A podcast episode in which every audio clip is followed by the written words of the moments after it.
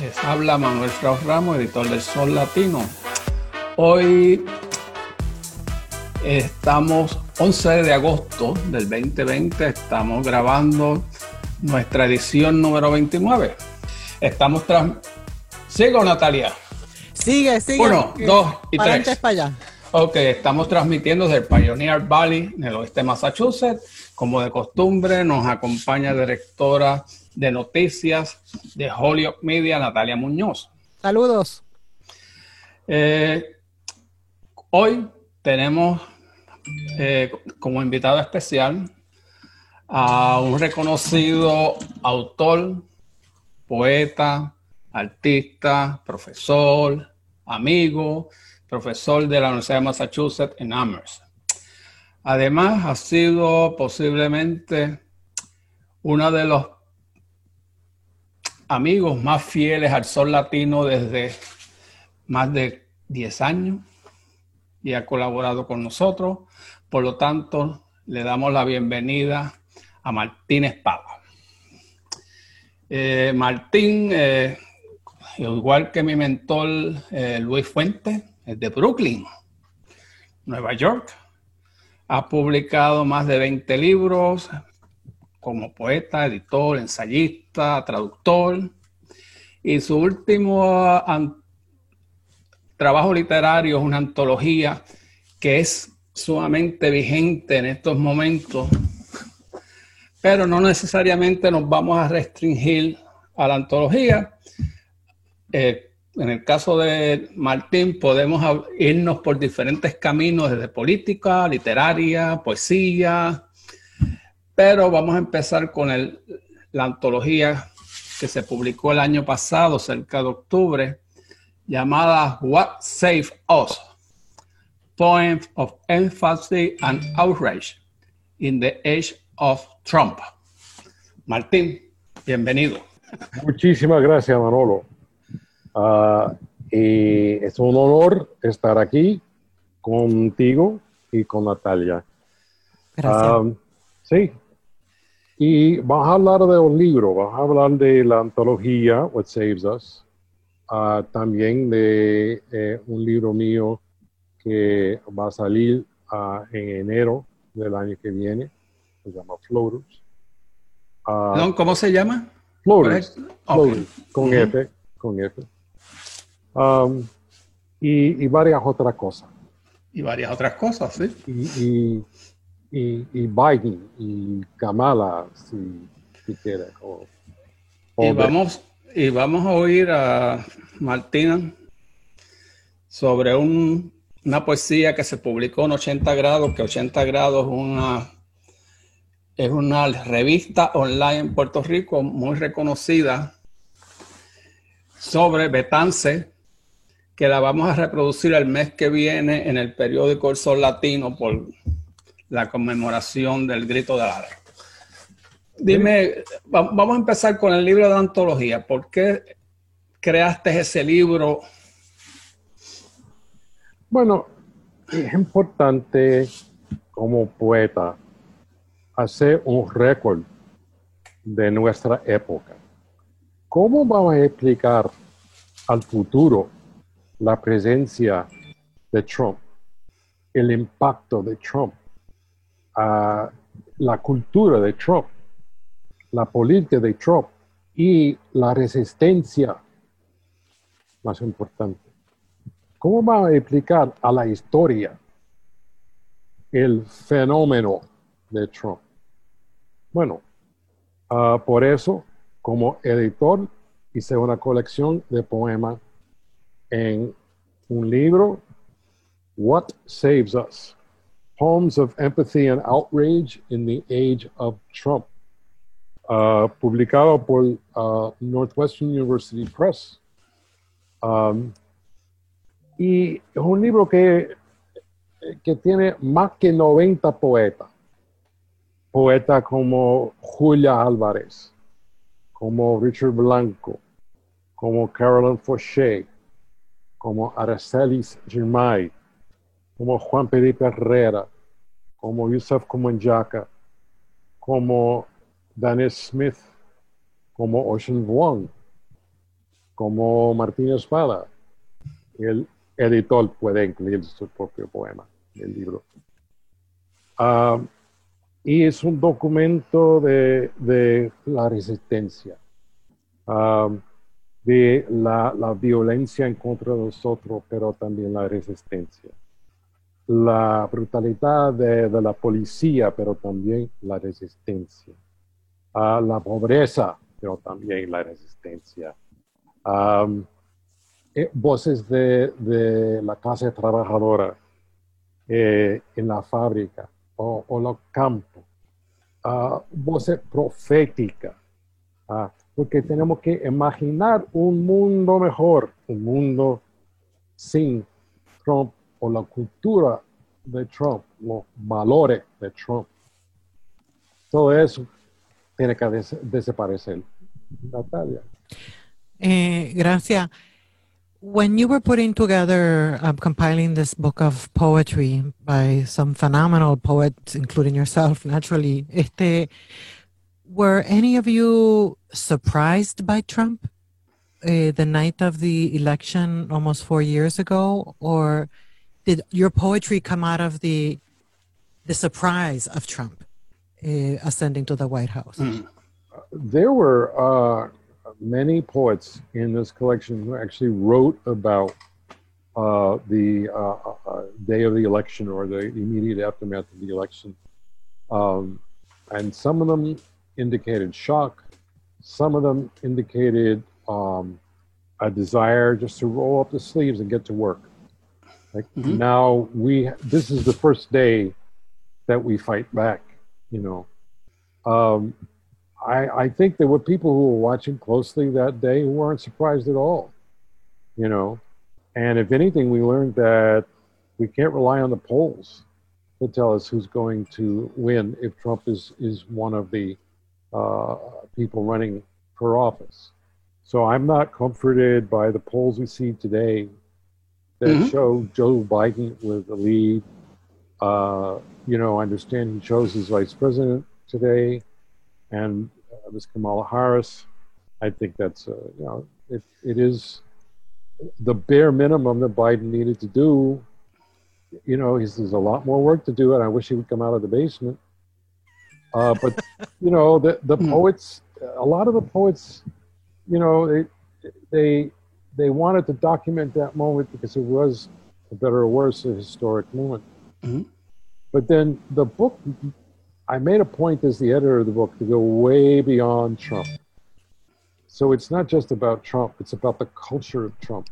It's about the values of Trump. It's about what Trump represents. And it's about everything we have to resist, as I said, whether it's police brutality, uh, uh, poverty, uh, uh mass shootings, all the things that, you know, Trump, we have to keep in mind, is just a symbol of, of the powerful interests that he represents.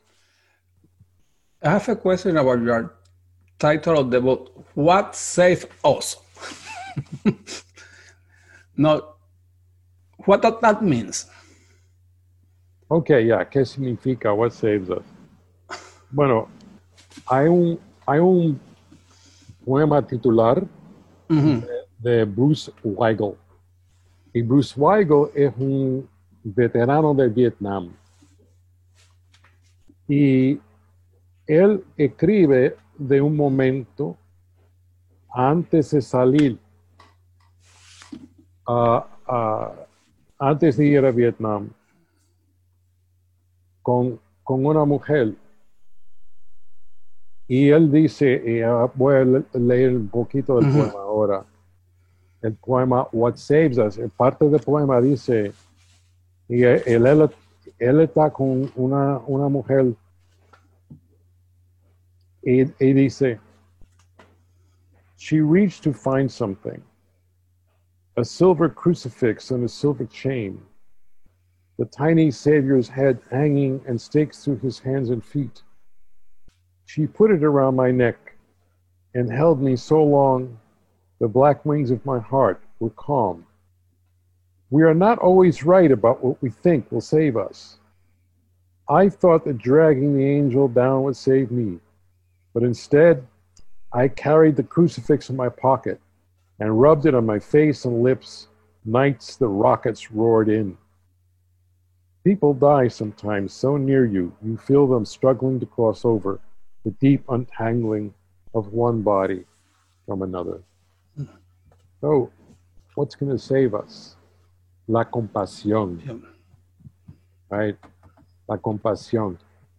¿Y, y, y qué falta otro? La compasión.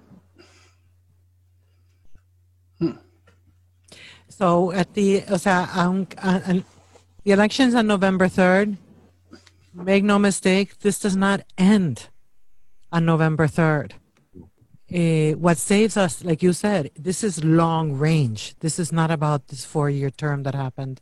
Yeah, and and uh, first of all, as we all know, that if even if it's a landslide, eh, Trump probably will refuse to acknowledge the legitimacy of the election. He is already setting up a fraud claim uh, due to mail-in ballots. He has made it almost impossible for most of us to vote safely due to COVID 19. And, and now he has discredited mail in ballots as fraudulent. There's no evidence of that at all, of course. He's going to refuse to leave or dispute the results. It wouldn't be the first time in American history that this happened. Um, and so, yes, we have more work to do immediately. But even if he does leave, even if he packs up and leaves immediately, we still have to get rid of everything he represents Mhm. you know, and the devastation of this pandemic has has meant that we need to reassess everything about the way we live. We have to have the vision to triumph over all the pandemics in our lives. The pandemic of COVID 19, of course, the pandemic of racial oppression, Mhm. the pandemic of poverty, uh, the pandemic of, uh, of uh, the, the human rights violations on the border. You know, this is an opportunity for vision, vision and visionaries. And this is why we look to history. What did the visionaries do when they had to deal with their own pandemics, their own uh, crises to try to revolutionize their societies? Martin, you mentioned that you are writing an, another book. Is this new book related to this one, or it's a quite different topic? Well, you know, for me, it's always it's always the same.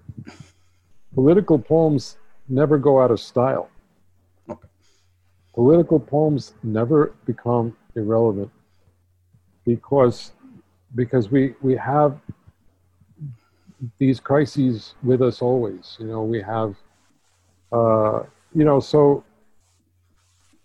this next book is is a new project and yet it's not so new um, I, it's called Floaters.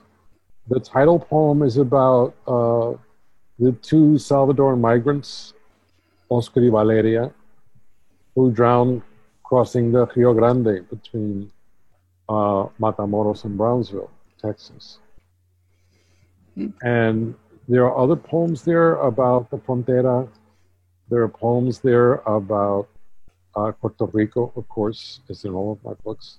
There are elegies, elegías for people like Luis Garden Acosta, a poem called Morir Soñando. Uh, Luis was a great community organizer in Los Sures in Williamsburg, Brooklyn, who was a mentor of mine. Um, that book ends uh, as as the anthology uh, includes the same poem with my poem "Letter to My Father," Mhm. Carta de mi padre sobre Huracán María y el impacto de Puerto Rico, especialmente en Utuado, donde nació mi padre en 1930. Entonces, mis proyectos son nuevos, pero nunca nuevos. There's a, a Martin, your poetry is um, is is uh, this is this sounds sound uh, cliche, but and I apologize. It, you go deep into the, your subject. It's like you go inside the other people's skin, so that you can then you can come out and then you write about it. Um, there must be some sort of like agobiamiento, no? How exhausting it is to keep being a witness to these horrors and knowing that you have to write about it. And in order to write about it, you have to know much more about it. And you have to even put yourself in the place of suffering people to give them the voice that they were denied. Yeah, I mean, I would say, first of all, that um, it is exhausting to bear witness to horror it's always worse to be the victim of that horror. Uh, so I always keep that in mind. I have had uh, strange reactions sometimes writing a poem. Um, I, I wrote a poem once about a place in Chile I had visited called Villa Grimaldi. And Villa Grimaldi, people refer to it as a prison. It was not a prison. It was a center of interrogation, torture, uh, and execution in Chile after the golpe. Uh, and when General Pinochet took power, this is where many of the desaparecidos were in fact disappeared. So I went there with a friend of mine. I got a tour from a former uh, inmate and survivor of uh, Villa Grimaldi. We stayed there for about four hours. And then I uh, came home and uh, I wrote a poem and in the process of writing the poem, I started to feel very sick, like I had the flu. And um, I called a, a, professor of mine, a mentor, uh, Steve Stern from the University of uh, Wisconsin, uh, Madison. His specialty is Chile human rights violations in Chile under Pinochet. And when I described what I was doing, and I told him that I was feeling sick, like I had the flu, he said, Stop. Stop right now. Stop what you're doing. He said, The same thing has happened to me. He said, What you're experiencing is a form of secondary PTSD. That mm-hmm. you are you are immersed in all these details of torture and execution. And I was doing that because it wasn't enough for me to visit the place physically. I started reading all the documents I could find in English or Spanish about what happened there. Uh, there was there was a swimming pool, crazy, right? There was a swimming pool in the middle of Villa Grimaldi, where the guards and the officers and their families would swim back and forth, but where they also could hear uh, from a very short distance um, the the cries of those who were being tortured, and where once in a while they would interrogate a prisoner by dragging him back forth with a rope in the swimming pool. And the more I read, the sicker I got. And so Steve said, put it down, give it a week, wait till your symptoms go away. And just remember that you are experiencing this. If it comes back, you have to stop again. And so I was very, very careful when I came back to that poem. I said, all right, I'm going to write this. I am not going to keep it at arm's length. I have to let this, I have to let these sensory details in or it's not a poem. I'm part of what you're experiencing when you hear what I write or you uh, read what I write is an, is an emphasis on the, on the image, on the senses, uh, to make it concrete and vivid and real. Without that, it's not a poem. It's certainly not my poem. But to do that, I have to let the emotional experience and the physical experience come in. And there are times when it does affect me. Again, not to the degree it affects someone that I'm writing about, but it affects me nevertheless. Yes. Right. And then the readers also then become witnesses through your poetry. Yeah. And let's not forget that in a case like Chile, the US government and therefore US taxpayers are very directly involved. We, we bought and we paid for that mm-hmm. torture chamber. You know, so it's it's you know incumbent upon us to remember and yes. tell tell the story.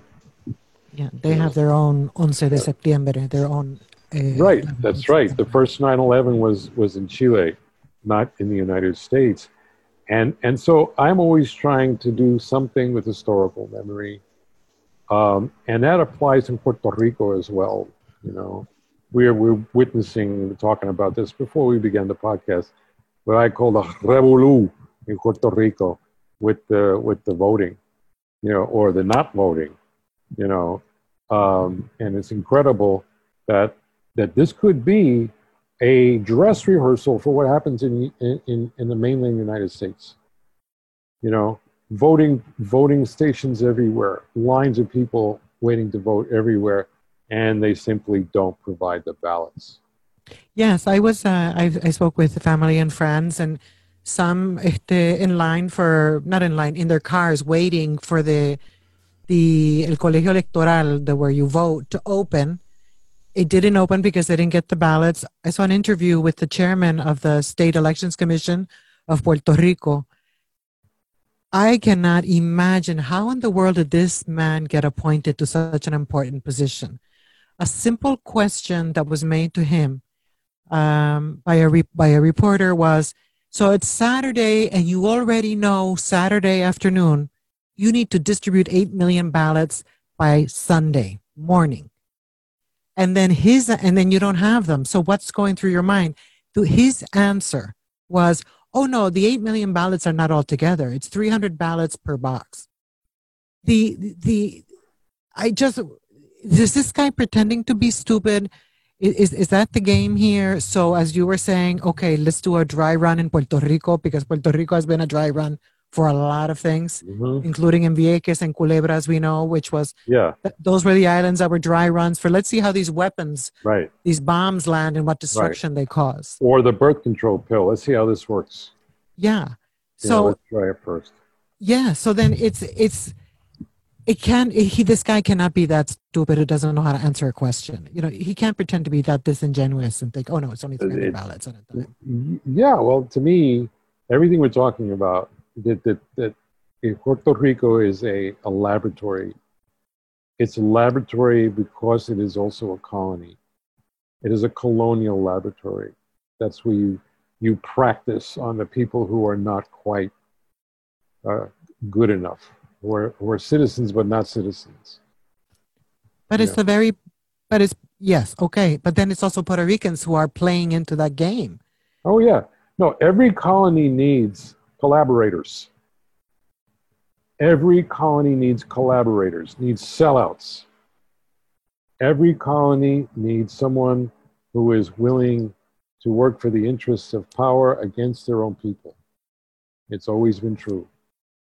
And what we have to do, whether we're here or there, is say no.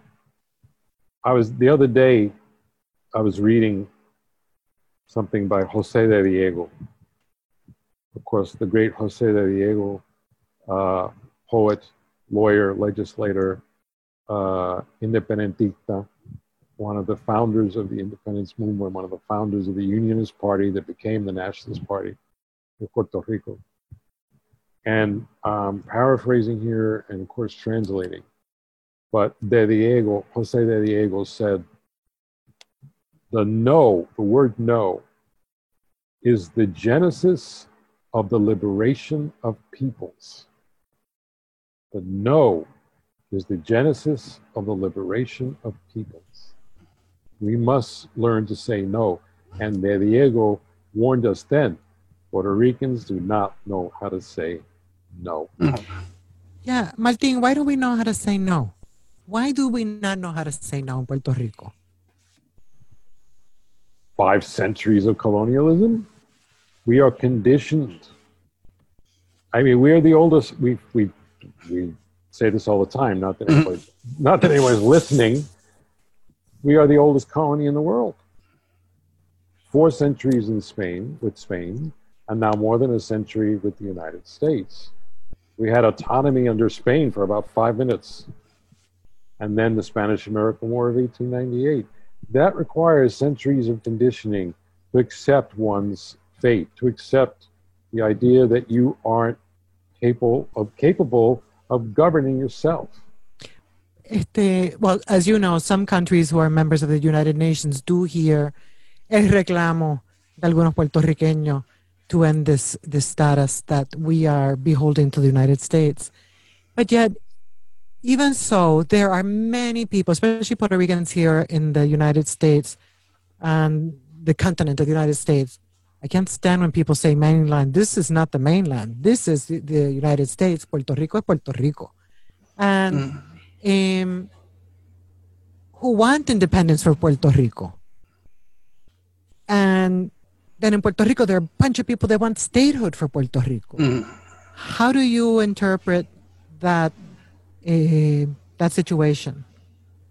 Well, first of all, I I think it it, it must be clear uh, that the the the progresista, the statehood party, has always pushed hard to recruit uh, its its membership from the from the poor.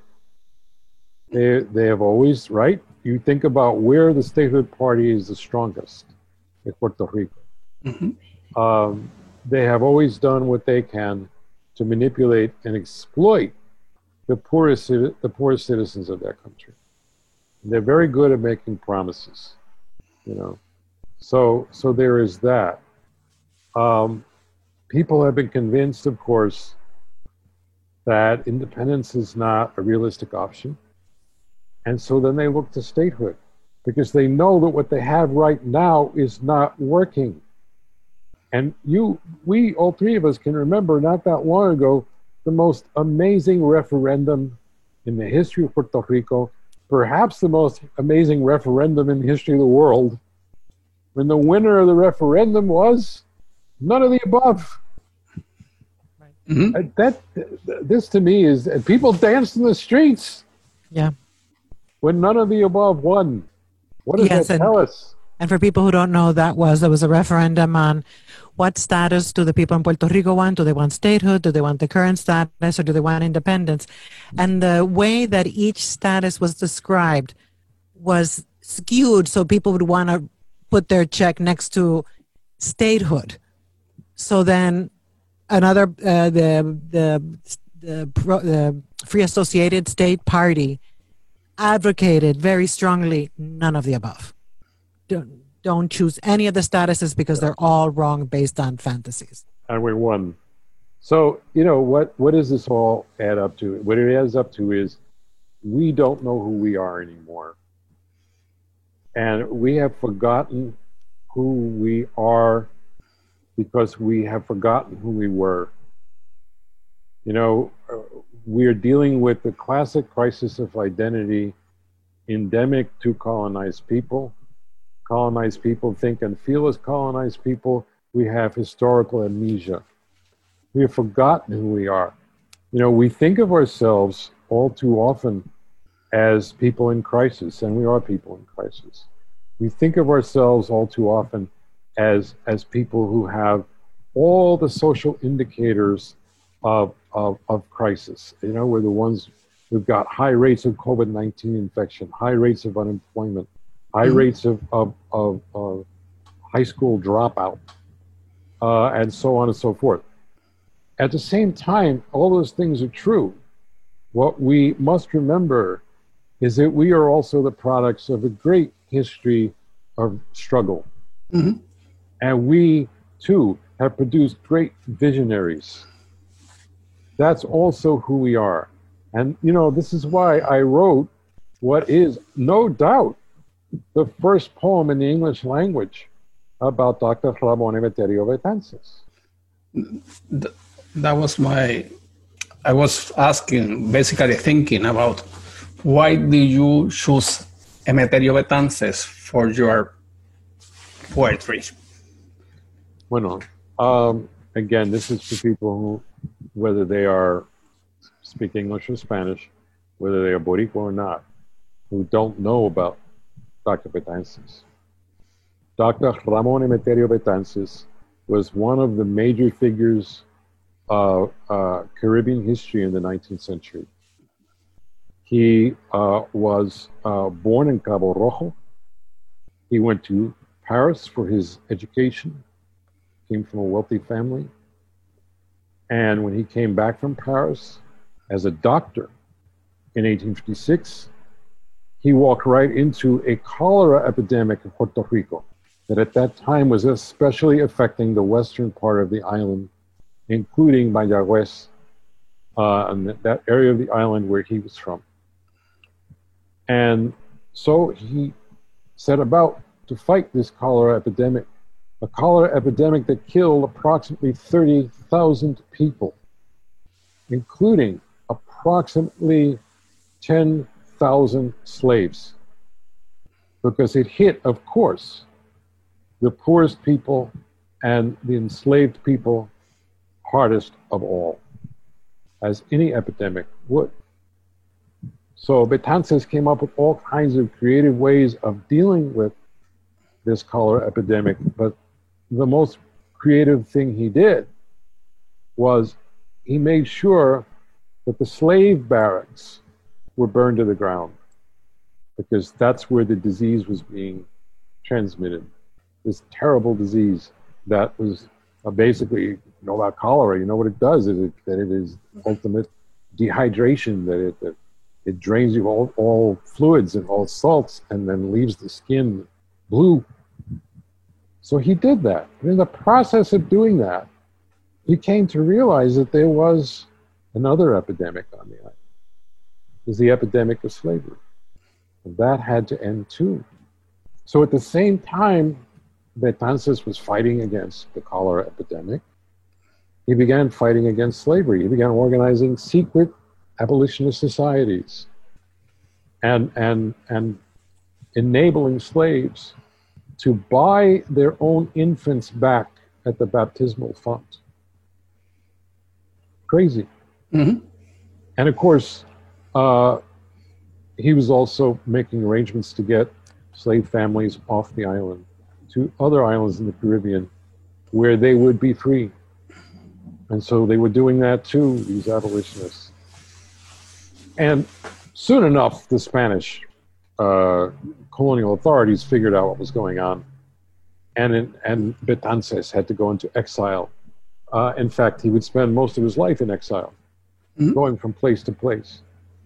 But when he left Puerto Rico, he left having put down a cholera epidemic. He left having begun an abolitionist movement that would result ultimately in the end of slavery by 1873.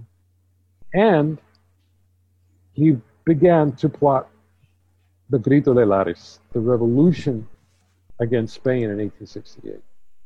And ultimately, that revolution would fail, but Betances became essentially, uh, the I think, the, the greatest figure in Puerto Rican history. Right? Uh, we hear your poet about Bet- Betances? Yes. Uh, so I, I wrote a poem. It's called The Five Horses of, of Dr. Ramon Emeterio Betances, or, uh, you know, Los Cinco Caballos de Ramon Emeterio Betances. There was a legend in Puerto Rico that mm-hmm. Dr. Betances exhausted five horses in the process of riding from place to place, fighting against the cholera epidemic, fighting against slavery, being everywhere at once. He, he exhausted five horses. And so I came up with this five part poem. Of, mm-hmm. So, Lo, Los Cinco Caballos de Ram, do, el, doctor, el doctor Ramón Emeterio Betances, or The Five Horses of Doctor, Dr. Ramón Emeterio Betances, Mayagüez, Puerto Rico, 1856. One, the first horse. Cholera swarmed unseen through the water, lurking in wells and fountains squirming in garbage and excrement, infinitesimal worms drilling the intestines, till all the water and salt would pour from the body, till the body became a worm shriveling and writhing, a slug in salt, till the skin burned blue as flame, the skin of the peasant and the skin of the slave gone blue, the skin in the slave barracks blue, the skin of 10,000 slaves blue, the blue death face hidden in a bandana dug graves with the grave diggers who fell into holes they shoveled for the dead. The doctors died too, seeing the signs in the mirror, a hand with a razor shaking. Two, the second horse. Dr. Betance stepped off the boat back from Paris, the humidity of the plague glistening in his beard.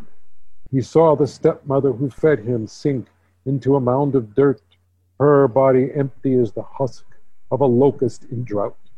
He toweled off his hands.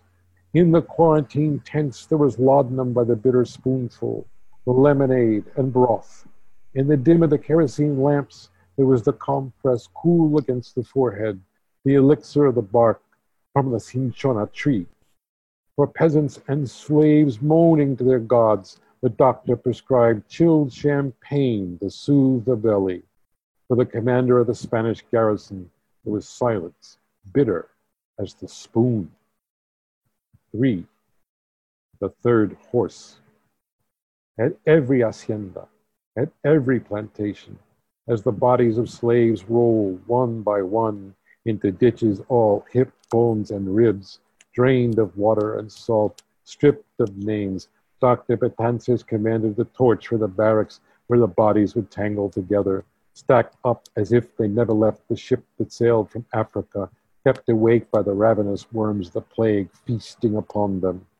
Watching the blue flames blacken the wood, the doctor and the slaves saw another plague burning away, the plague of manacles scraping the skin from hands that cut the cane, the plague of the collar with four spikes for the runaways brought back. Four, the fourth horse. The pestilence of the masters, stirred by spoons into the coffee of the world, spread first at the marketplace, at auction, the coins passing from hand to hand. So Dr. Betances began at church with 25 pesos and pieces of eight. Pirate coins dropped into the hands of slaves who drop into the hands of masters buying their own infants at the baptismal font. The secret society of abolitionists shoved rowboats full of runaways off the docks in the bluest hour of the blue night, off to islands without masters. Even the doctor would strangle in the executioner's garrote, spittle in his beard, if the soldiers on watch woke up from the opiate of empire. Five, the fifth horse. The governor circled his name in the name of empire. So Dr. Betances sailed away to exile, the island drowning in his sight. But a vision stung his eyes like salt in the wind. In the world after the plague, no more plague of manacles. After the pestilence, no more pestilence of masters. After the cemeteries of cholera, no more cholera spikes or executioners.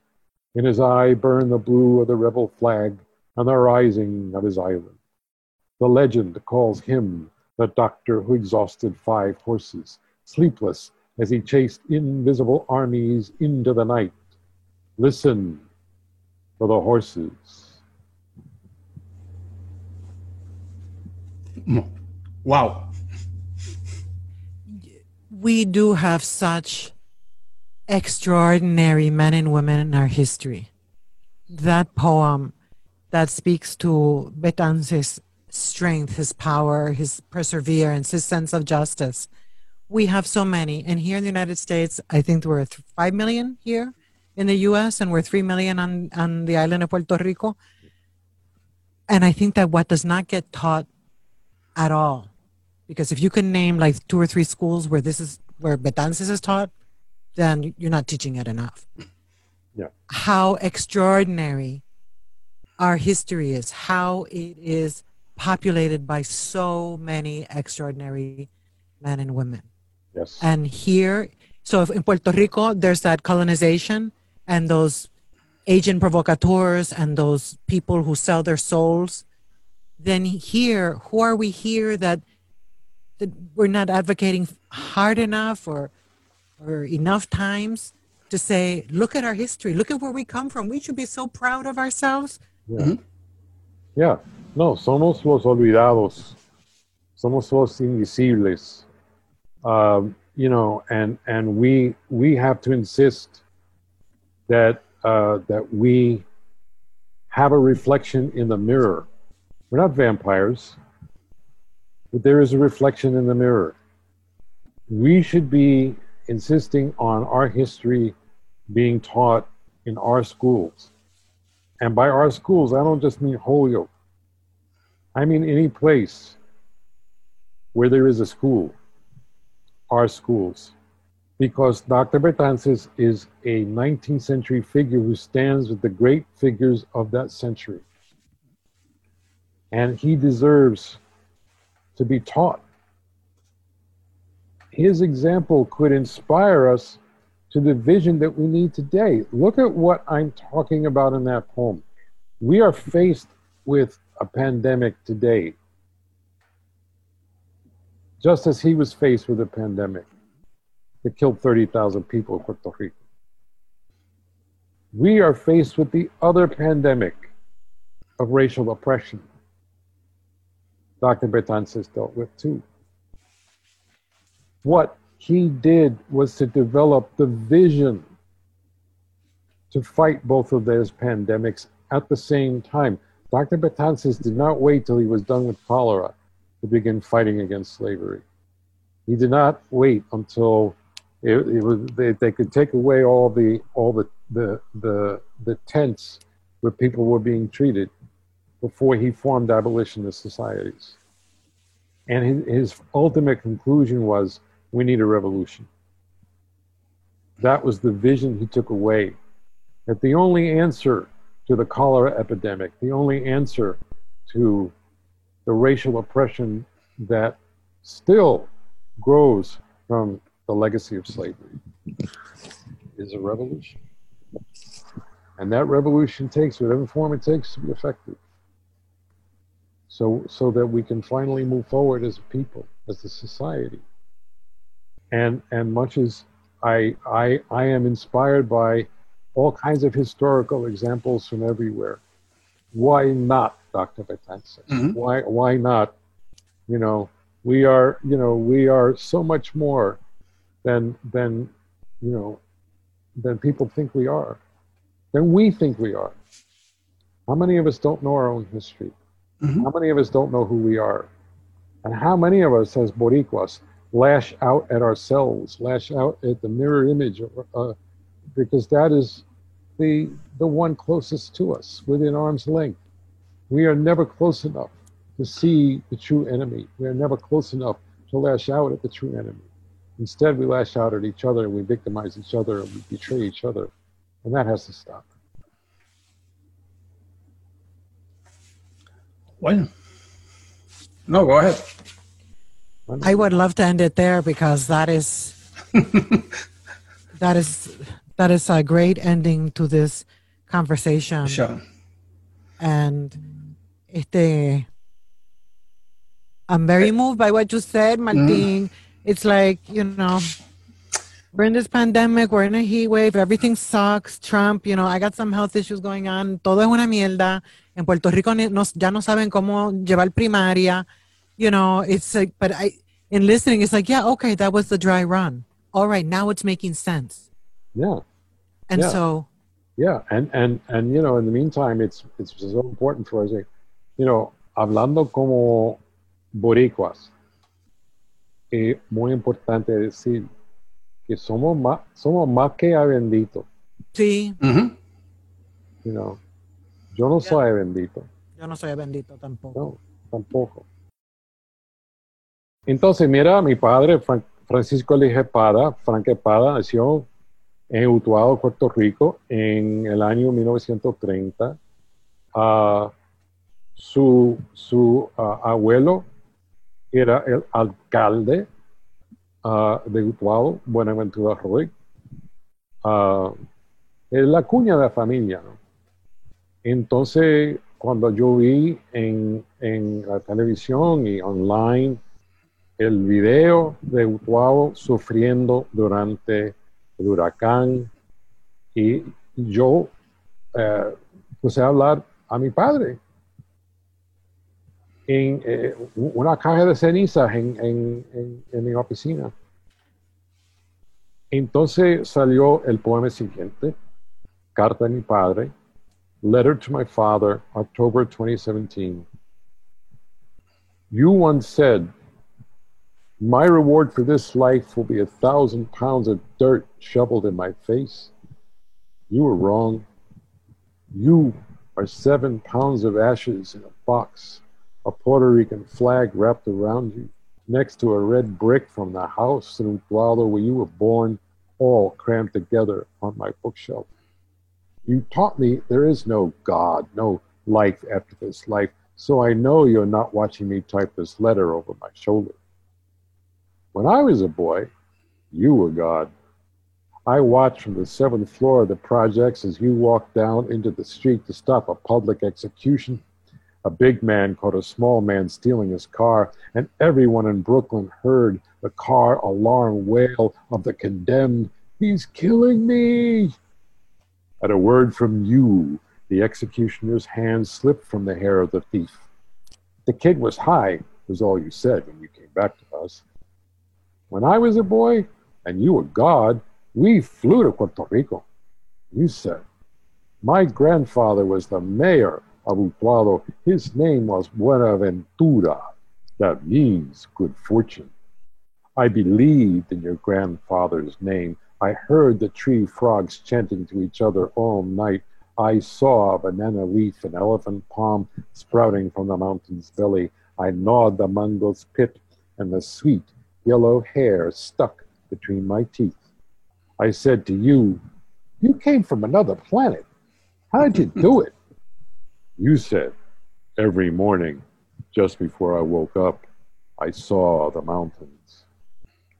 Every morning, I see the mountains. In Utuado, three sisters, all in their 70s, all bedridden, all Pentecostales who only left the house for church lay sleeping on mattresses spread across the floor when the hurricane gutted the mountain the way a butcher slices open a dangled pig and a rolling wall of mud buried them, leaving the four sisters staggering to the street, screaming like an hmm. unheeded prophet about the end of the world. In Utuado, a man who cultivated a garden of aguacate and carambola, feeding the avocado and star fruit to his nieces from New York, saw the trees in his garden beheaded all at once like the soldiers of a beaten army, and so hanged himself. In Utuado, a welder and a handyman rigged a pulley with a shopping cart to ferry rice and beans across the river where the bridge collapsed, witnessed the cart swaying above so many hands that raised a sign that told the helicopters, Campamento Los Olvidados, Camp of the Forgotten. Los Olvidados wait seven hours in line for a government meal of Skittles and Vienna sausage or a tarp to cover the bones of a house with no roof as the fungus grows on their skin from sleeping on mattresses drenched with the spit of the hurricane. They drink the brown water, waiting for microscopic monsters in their bellies to visit plagues upon them. The nurse says, These people are going to have an epidemic. These people are to die. The president flips rolls of paper towels to a crowd at a church in Guaynabo, Zeus lobbing thunderbolts on the locked ward of his delusions. Down the block, cousin Ricardo, Bernice's boy, says that somebody stole his can of diesel. I heard somebody ask you once if Puerto Rico needed to be free, and you said, Tres pulgadas es sangre la calle. Three inches of blood in the street. Now, three inches of mud flow through the streets of Utuado, and troops patrol the town, as if guarding the vein of copper in the ground, as if a shovel digging graves in the backyard might strike the ore below, as if La Brigada, swinging machetes to clear the road, might remember the last uprising. I know you are not God. I have the proof. Seven pounds of ashes in a box on my bookshelf. Gods do not die, and yet I want you to be God again. Stride from the crowd to seize the president's arm before another roll of paper towels sails away. Thunder Spanish obscenities in his face. Banish him to a ruthless rainstorm in Utuado so he unravels one soaked sheet after another, but there is nothing left but his cardboard heart. I promised myself I would stop talking to you, white box of gray grit.